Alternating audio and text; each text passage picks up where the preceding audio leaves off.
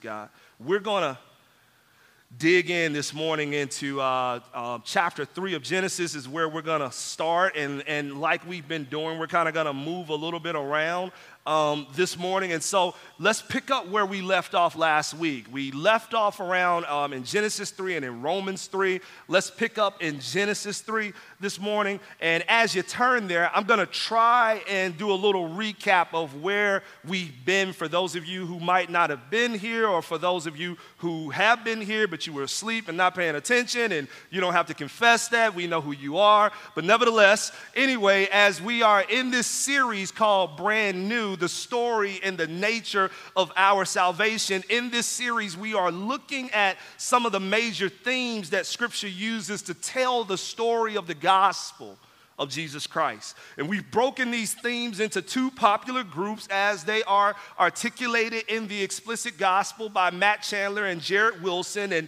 and those two groups are the gospel on the ground and the gospel in the air. The gospel on the ground is more of what God is doing at an individual level in our salvation, and the gospel in the air is more what God is doing cosmically through the good news of Jesus Christ. Now, both have been addressed in the past by theologians of all shades and all stripes and colors, and, and both of them are very important, which is why we're taking several weeks to address both gospel on the ground, gospel in the air.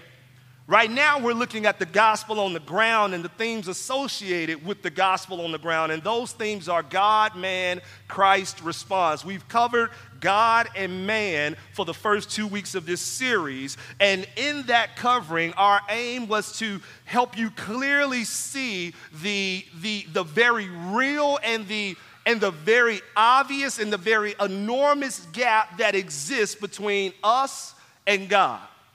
And so we spent time talking about God in week one, and we spent time talking about man in week two, God being holy and, and God being righteous and God being other and, and God possessing all power and God possessing all knowledge. Man, on the other hand, although we are created in God's image and created in God's likeness, and although we are given a mandate to rule and reign by God, we fail devastatingly in the Garden of Eden. We chose to rule ourselves rather than be ruled by God, and taking the one thing that God outlawed. And in doing so, Adam and Eve announced to God that we will not sin to submit or we will, we, we will sin rather by not submitting to your authority. We will establish our own authority. And through that sin, sin and death entered into the world. And the judgment of God was declared, and man was banished from the garden. This is the state of the world. Bible says, like we read last week in Romans 1, the wrath of God is revealed from heaven against all ungodliness and unrighteous, unrighteousness of man who by their unrighteousness supports the truth. This is the state of the world. So, to sum it up, we have this perfect and holy creator that created us and gave us everything and called us to worship him exclusively. And instead of doing that, Instead of giving him what he was due, we have taken our worship and turned it back on us, earning God's judgment and earning God's eternal wrath, which is manifested through the reality that we call hell. And so that's what we've earned. And that's the chasm that exists between us and God. And you can go back the last two weeks to cover um, all of that that we've covered um, in those two themes of God and man. We've committed the crime of holy betrayal against the creator of the universe, and thus we are without excuse. We are deserving of divine justice. And our sermon series, and more importantly, our lives and our eternal destiny, would be unbelievably tragic if it ended there. But thanks be to God, that's not where it ends. In fact, the rest of the Bible, from Genesis 3 forward, is a story of redemption. It is a story about man being rescued from judgment and man being redeemed from the shame and the penalty of their disobedience. The rest of the Bible is a story of how the curse of death is being reversed and removed through a particular plan that God has. And that's why I want to discuss this morning. I want to discuss this particular plan. I want to discuss what steps has God taken to remove this curse. I want to discuss why did he have to take those steps and I want to discuss what do those steps teach us about God. And this leads me to my first point, which is the plan of rescue, which is what we're going to call it this morning. The plan of rescue is a purposeful plan. It's a definitive plan. It has an aim. It, it, was, it was intended. It was intentional. It wasn't, it wasn't just spur of the moment. God didn't cook up something um, out of shock and surprise. Now, what's amazing, always amazing about God's story of redemption for mankind is how quickly God declares it. He declares it in Genesis 3, starting at verse 14, a passage that we've read before. This passage picks up right after Adam and Eve had turned away from God, inviting sin into the world, and it captures God pronouncing his judgment on them for doing so. Genesis 14 through 15, he is covering or he is dealing with the serpent in particular. And he says, The Lord God said to the serpent, Because you have done this, cursed are you above all livestock and above all beasts on the field. On your belly you shall go, and dust you shall eat all the days of your life. Verse 15, I will put enmity between you and the woman, and between your offspring and her offspring, and he shall bruise your head, and you shall bruise his heel. Right there. Right there. In the midst of this pronouncement of judgment for Adam and Eve sinning in the garden and disobeying God and choosing their own way rather than his way, in the midst of this pronouncement of judgment on the serpent, we find hope for Adam and hope for Eve and hope for their offspring. Eve's offspring will eventually crush the serpent, God says. But as he is doing so, the serpent will hurt him. And, and, and where does this bruising of the heel from the offspring or, or, or, or to the offspring actually happen? It actually happens at the cross of Calvary. At the cross, the serpent is crushed, but at the cross, the serpent bruises the heel of the one who is crushing him. Now, I won't spend time, a whole lot of time on that text this morning, but I wanted to show you how, even in the midst of judgment for our sin, it appears that God is saying from the very beginning of that sin entering into the world, I have a plan. And this is the plan that we hear about over and over and over again throughout Scripture. We hear echoes of that plan in Abraham as God establishes his promises with Abraham in Genesis chapter 12, when he calls Abraham out and he tells him to go from your country and your kindred and your father's house to the land that I will show you, and I will make you, or make of you a great nation, and I will bless you and make your name great, so that you will be a blessing. And I will bless those who bless you, and him who dishonors you, I will curse. And then he says this in, in verse 3 of chapter 12 and in you all the families of the earth shall be blessed. All the families of the earth will be blessed through Abraham, because from Abraham's offspring springs Christ. And through Christ, all the families of the world are blessed. We hear echoes of this rescue plan in Moses as God establishes his promises with him. In Deuteronomy chapter 18, verses 15 through 19, we hear God saying this The Lord your God will raise up for you a prophet like me, Moses talking, like me from among you, from your brothers, and it is to him you shall listen. In verse 18, he says, I will raise him up for them a prophet, or I, I'm sorry, I will raise up for them a prophet like you from among their brothers, and I will put my words in his mouth, and he shall speak to them all that I command him. And whoever will not listen to my words that he shall speak in my name, I myself will require it of him. So, the promise, this plan of redemption, this plan of rescue, we see it in the garden, we see it in, uh, in Abraham, we see it in Moses, and we even hear echoes of this, of this promise in God's words to King David as he describes the day where one from David's lineage is, is, is going to be raised to reign over an everlasting kingdom. In 2 Samuel chapter, I'm sorry, 2 Samuel chapter 7, verse 12, he says, When your days are fulfilled and you lie down with your fathers, I will raise up your offspring after you, who shall come from your body, and I will establish his kingdom, and he shall build a house for my name, and I will establish the throne of his kingdom forever. And I will be to him a father, and he shall be to me a son. And so, in these promises, we see evidence that it's, it's almost dual, it's almost dual purposed in the sense that he's talking about a son, but then he's talking about a son to come. He's talking about offspring, and then, but he's talking about offspring to come. And what the New Testament writers uh, catch on to and latch on to is that even though they, even though the Old Testament folks may have been thinking about one person, the New Testament says, no, no, no, no, no. He was pointing to Jesus. He was pointing to Christ all along. He was showing us that this plan was in work that this plan was at work, rather, and that this plan was in development. It was purposeful from the beginning. While our sin and betrayal are and have been devastating, it did not catch God the Father off guard. It did not catch God by surprise.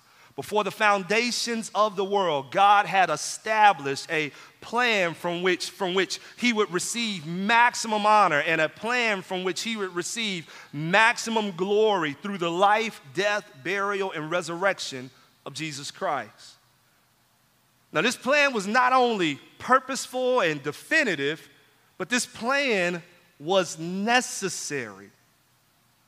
This plan was necessary. And here is where the gospel makes its distinction from other religions. Here is where the gospel answers the question why does it have to be Jesus? Why can't it be somebody else? Why can't it be something else? Pastor theologian Tim Keller makes a great observation that, that all the major, all other major faiths have founders who are teachers that show the way to salvation. But only Jesus claimed to actually be the way of salvation himself. And that's a huge difference between those two. And the answer as to why it has to be Jesus lies in the difference between those two. One says, do these things to find salvation. The other says, you can't do enough of these things to be saved. So you must embrace the one who did these things in your place to find salvation. That's a huge difference. And we've talked about the, the unbelievable, holy, and spectacular nature of God. And we've talked about the unbelievably devastating, devastating sinfulness that earns God's judgment and creates separation that lies within us. But what happens when these two things collide? Unbelievably holy God and undeniably sinful man. What happens when these things collide? Death. Death. We see it in Exodus when the Lord shows Moses his glory and he announces that I'm going to have to hide you in the cleft of the rock. Because if you see me in my full manifestation, you will die. We see it in Leviticus when Nadab and Abihu attempt to, to offer fire to God that he had not authorized. And the Lord responds with a fire that consumes them. We see it in Joshua when Achan uh, takes spoils from Israel's victory over Jericho, even after God explicitly declares that those things are devoted to him. And as a result, he and his family lose their lives. We see it in 2 Samuel when Uzzah gets a little too close to the Ark of the Covenant and reaches out and touches it to try and keep it from, from tilting over and is stricken dead. In that moment, all of these moments, all of these instances of judgment remind us that there is no room for error when facing a holy and perfect God. When standing before God, no sin goes unaccounted for. In fact, this is what's being demonstrated in the Old Testament sacrificial system.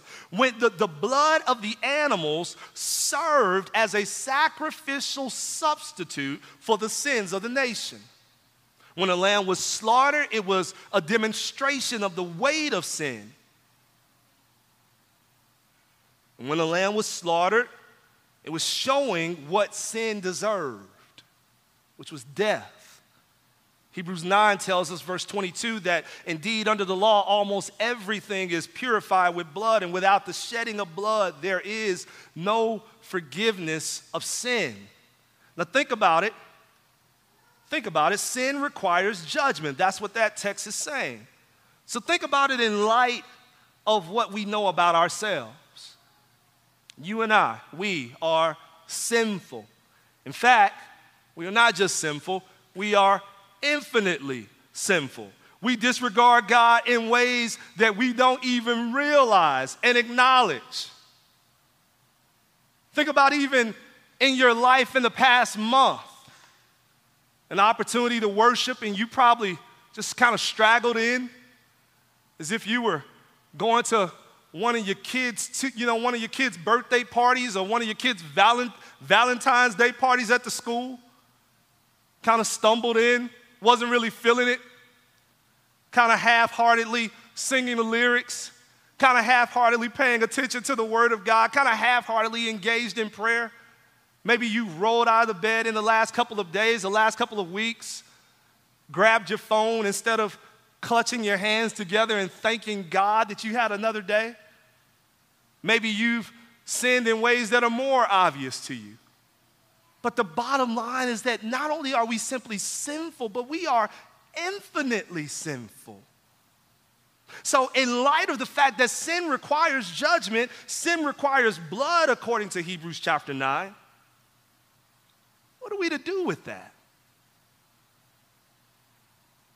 What are we to do with that? You see, because sin requires blood, because sin requires judgment, it isn't even good enough to just simply say, okay, I'm gonna stop sinning today. And, and then I'm gonna start doing all good. I'm gonna do good stuff now from henceforward. And then, and then because of that, say, now I'm justified. Why? Because I'm not sinning anymore. I'm good now. So we're good. Right, God? Me and you, we're okay? It's not even good enough to do that because sin requires judgment. Remember, as we read last Sunday in Romans chapter 3, verse 19, it says, Now we know that whatever the law says, it speaks to those who are under the law, so that the mouth, so that every mouth may be stopped, and the whole world may be held accountable to God. For by the works of the law, listen, no human being will be justified in God's sight, since through the law comes knowledge of sin. No human being will be justified in God's sight through the law, meaning that you will not be able to get in based on the fact that you start doing good stuff. No human being will be based, no human being will get in to the presence of God or will get kingdom of God based on their own merit. No one living is righteous before God, all are guilty. The psalmist says in Psalm 133, verse 2 Enter not into judgment with your servant. Listen, for no one living is righteous before you. Well, what if I just commit to doing better going forward? Doesn't work for a number of reasons. I'll give you two at least. Say there's a man who commits triple, triple homicide. As soon as he commits triple, triple homicide, he goes to the police station, he turns himself in, he says, oh, oh my goodness, what have I done? He goes to the police station, he turns himself in, he cooperates with the police and, and, taking, and taking them to the bodies. He hands them the weapon that he used, and, and he pleads guilty of, uh, at the trial where he cooperates fully with the investigation. And at the end of the trial, the judge pronounces the man guilty on all charges and sentences him to life in prison. And the man rises from his seat, appalled at the verdict. Wait a second, judge. I mean, what are you doing? This is this is this isn't fair. I'm, I'm, I'm not going to do this anymore. You've seen my regret. You've seen my remorse. I'm a changed man. How would you expect a just judge to react?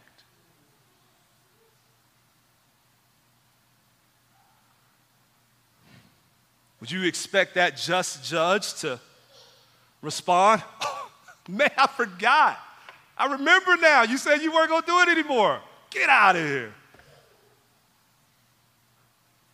Or would you expect a just judge to punish the lawbreaker?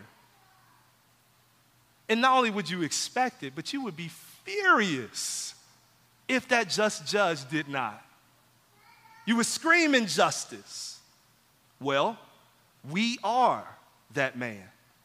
Sure, we haven't murdered anybody, but again, we talked about this in, in our first two weeks. You have to weigh crimes not just based on the crime itself, but based on the offender. Who is offend or the offendee? Who is offended in the crime? And when you offend a perfect and holy God, the weight of the crime is exponential. So you can't just turn around after committing holy treason against God and say, Hold up, God, I'm, I'm not going to do that anymore. I'm going to be good from here on out. So let me just go about my way. Me and you, we're good. Slate's clean. Let's go, right? See you in heaven. Let's take it one step further. We are guilty in that courtroom charge of our past sin, and thus we are still we, we are held guilty and deserve a just penalty for our guilt, our holy treason against a uh, or, or our treason against a holy and righteous God. But here's the thing: we're not going to stop. We're, the triple homicide God is like, all right, all right, man, I'm sorry, I'm sorry. Then we go and we give all, you know, help the investigation and, and all that kind of stuff. And then we leave. And like, as soon as we get out of the courtroom, we start shooting people. Boom, boom, boom, boom, boom. That's us. We're, we're not going to stop sinning. We will sin again. Let, let, let, us have a show of hands. Past week, has anybody sinned in, uh, or anybody not sinned, rather, in word, thought, or deed? Anybody? Show of hands. Online, we can't see you. Anybody do anything or say anything that, that, that shouldn't have, that you shouldn't have, or possibly not do or not say something that you should have?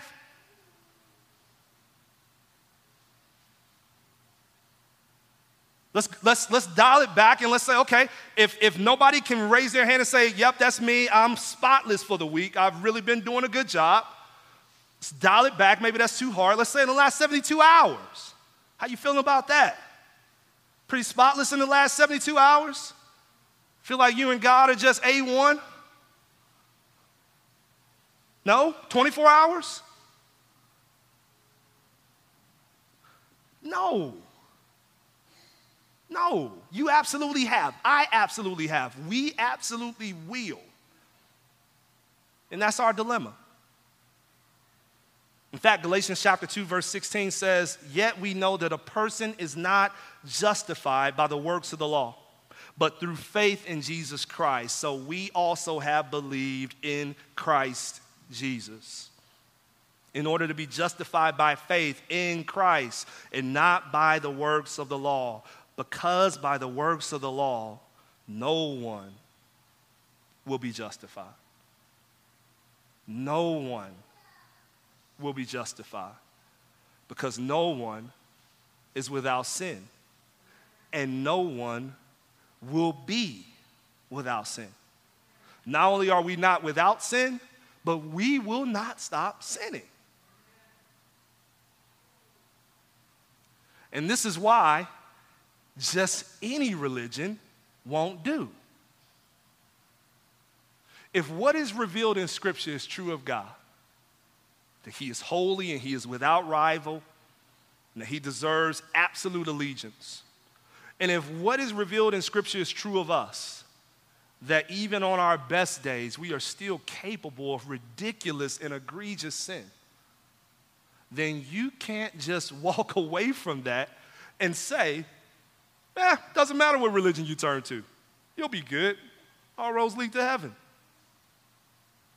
You can't believe that and believe what Scripture says about us and what Scripture says about God. If the one who professes Christianity declares that, then what we are in fact saying is that this book that we read is really kind of just a bunch of hogwash. And if that's how we feel, then we have other issues that are much bigger than maybe we've realized. See, you can't read this book and walk away and say, it really doesn't matter who you turn to because, you know, Buddha, Confucius, you know, do whatever you want to do. And when it's all said and done, as long as you're doing some sort of religion, you'll make it in. Because this book is saying that your good deeds will not get you there. Do you understand that?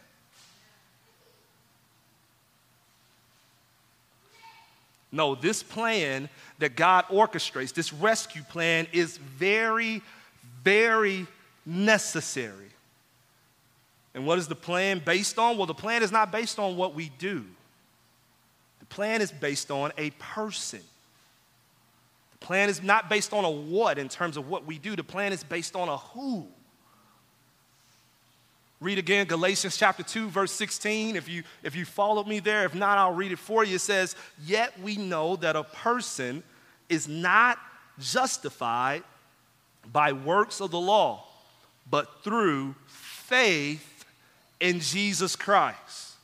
Not justified by works because we've already sinned and we will sin, but through faith in Jesus Christ. So we also have believed in Jesus Christ in order to be justified by faith in Christ and not by works of the law. Because by works of the law, no one will be justified. We cannot be justified by the law. No one will be justified by the law. So Paul says we look to Christ. You know, all the gospel author, authors, Matthew, Mark, Luke, John, very early on, go through great effort in their, in their respective narratives to make it known that Christ is not simply like everybody else.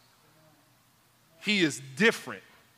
And not only is he different, but he is necessarily so different. He has to be different in order for us to have hope. He can't just be another dude.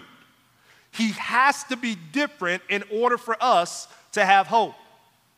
I love the way the Apostle John articulates this distinction in the first chapter of his gospel account. First, first uh, the first chapter of John, he says this in verse 4, or in verse 1 rather. In the beginning was the Word, and the Word was with God, and the Word was God. He was in the beginning with God. All things were made through him, and without him was not anything made that was made. In him was life, and the life was, and the life was the light of men. Jesus is God, not like God. Jesus is the Word, and so He is God. He is not like God. He is not close to God. Jesus is God. And that's what we need for justification. To be justified before a perfect God, we need God to stand in our place. But John doesn't stop there in verse, verse 14. Uh, verse 14, we hear this. And the word became flesh and dwelt among us, and we have seen his glory, glory as, as of the only Son from the Father, full of grace and full of truth. So Jesus is God, not like God, not close to God, but is God. He is perfect, and therefore he fits the criteria as a suitable substitute for us to stand behind for justification. But he is God in the flesh, meaning that it is not just God in the distance overlooking Adam's sins and, and saying, Don't worry about it, just get rid of them. But it is rather God the Father giving us a son, or in his son, giving us a new Adam. He's giving us a brand new Adam to do what Adam could not do, which was live the perfect life one who is like us in every way and and there is and therefore is a true representation of us and yet because he is god he is like us in every way except that he is without sin. Greg gilbert um, pastor and author of the book what is the gospel? Says this about christ. He says put simply the bible tells us that jesus is both completely human and completely god and this is a crucial point to understand about him, for it is only the fully human, fully divine Son of God who can save us. He continues if Jesus were just another man, like us in every respect, like us in every respect, including our fallenness and sin, he would be no more able, or he would no more be able to save us than one dead man can save another. But because he is the Son of God, without sin and equal in every divine perfection to God the Father, he is able to defeat death and save us from sin. In the same way, it is also critical that Jesus be truly one of us, that is, fully human, so that he can rightly represent us before the Father. As Hebrews 4 and 15 says, Jesus is able to sympathize with our, with our weaknesses because in every respect he has been tempted as we are, yet without sin. End quote. So we need God to stand in our place, but we need a representative of us to stand in that place. Thus, Jesus, fully God, fully human. And so upon him is the weight of judgment poured out. Upon him, the weight of judgment, rather, is poured out. And upon him, the full wrath of God is unleashed. The wrath that you and I deserve is poured out on him. And through that, those who look to him in faith, those that look to him and say, I trust you with my life, they will receive the justification that is so elusive to us apart from him. Does that make sense? It's for this reason that John the Baptist says when, when, when Jesus shows up on the scene. John the Baptist looks and he says, Behold, the Lamb of God who takes away the sins of the world.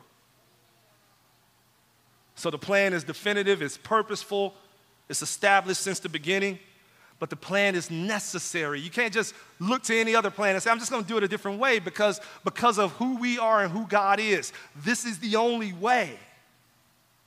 It's a requirement. But here's the final, uh, final question that I have for you this morning Why does God do what He does? He certainly doesn't need to do it, He doesn't have to do it. He doesn't have to provide salvation for you or me. And we certainly aren't deserving of this rescue plan. So, why does he do it? Hebrews chapter 2, verse 9, it says this But we see him who for a little while was made lower than the angels, namely Jesus, crowned with glory and honor because of the suffering of death, so that by the grace of God he might taste death for everyone. He was crowned with glory and honor because of the suffering of death. In other words, Christ went to the cross for one reason for glory. In order, and, he even goes um, as far as saying that the cross, in the cross, that he was being what? Glorified. So the cross was for the glory of God in the heavens and the glory of God amongst the heavenly hosts and the glory of God amongst the principalities and rulers that we don't even know of and have never even seen. And of course, the, the cross was for the glory of God of all men and women to look to and say, Praise God. The cross was so that men and women would submit to Christ, to the praise of his glory. But there's one more reason the most widely known scripture in the world gives us gives us that reason. And yet, even though it's the most widely known scripture in the world, it's oftentimes the easiest, easiest scripture for us to forget in our struggles. I read for the struggling Christian this morning in John 3:16 it says for God so loved the world that he gave his only son that whoever believes in him should not perish but have eternal life. God died for his glory, but God died because he loved you. Christ died for you, knowing that you would come into this world shaped in iniquity. Christ died for you, knowing that you were going to sin on yesterday and knowing that you were going to sin on today and knowing that you were going to sin on tomorrow. And yet, He died for you because He loved you. Let's go back to that courtroom scene. Remember our triple homicide criminal who is giving up all the evidence and trying to straighten his trying to straighten his case out hoping that he might get a little leniency. The judge tells him that, brother, you killed three people. You're supposed to be in jail forever. Matter of fact, your penalty deserves death. He's pleading with the judge. Of course, in normal circumstances, that would be the end of the story, wouldn't it? He would be handcuffed and escorted out of the room, and there would be a lock, lock um, there would be a key to lock the door or lock the prison cell and throw it away until it was time for execution. But in this story, the judge not, doesn't simply grant leniency. He doesn't simply say, okay, Seems like you're looking for mercy. I grant you mercy. Get out of here. No, the judge says the, judge, the judgment requires, or justice requires, judgment. Justice requires punishment. But here's what I'm going to do. And the judge rises from his seat of authority and he takes off his robe and he puts on the criminal's garment he takes on the punishment of the criminal, saying to him that I am doing this because I love you. That I will absorb your punishment. Though I deserve to judge you, I will absorb your punishment because I love you. I borrowed this illustration from the very first Christian hip hop song of my life that made me cry. It was back in the 1999 group called Cross Movement. And they had this song called Off the Hook, where they tell this story of a criminal and a judge. And this criminal is released because this judge takes on the punishment of the criminal. And so the criminal leaves the courtroom rejoicing that the judge would absorb the blow. And he gets home, and when he gets home, he finds a letter from the judge. He opens the letter, and in the letter it says, I bled all because I love you. My blood was shed all because I love you. They killed me instead, all because I love you. I arose from the dead, all because I love you. Saints of God, He has orchestrated a plan out of an abundance of love that He has for you. So, why on earth would you squander that plan? Why on earth would you reject that plan? Why on earth would you put your hand up and say, No, I'm not interested? I'm not interested in what you have set aside for me in order that I might be delivered from eternal wrath. I'm not interested in your expression of love that knows no rival and knows no comparison. Why would we squander that plan?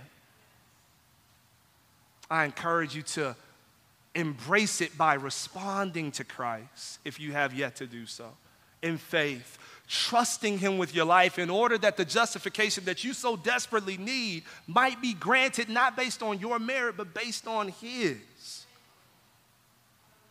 Respond to Him in faith. Respond to Him through in repentance by turning to Him and turning away from the lie that says, I'm my own God and I deserve to do things my own way. He loves you enough to provide a plan. Now, out of love, will you respond to the plan in which He's laid out? Let's pray. God, we love you and we thank you.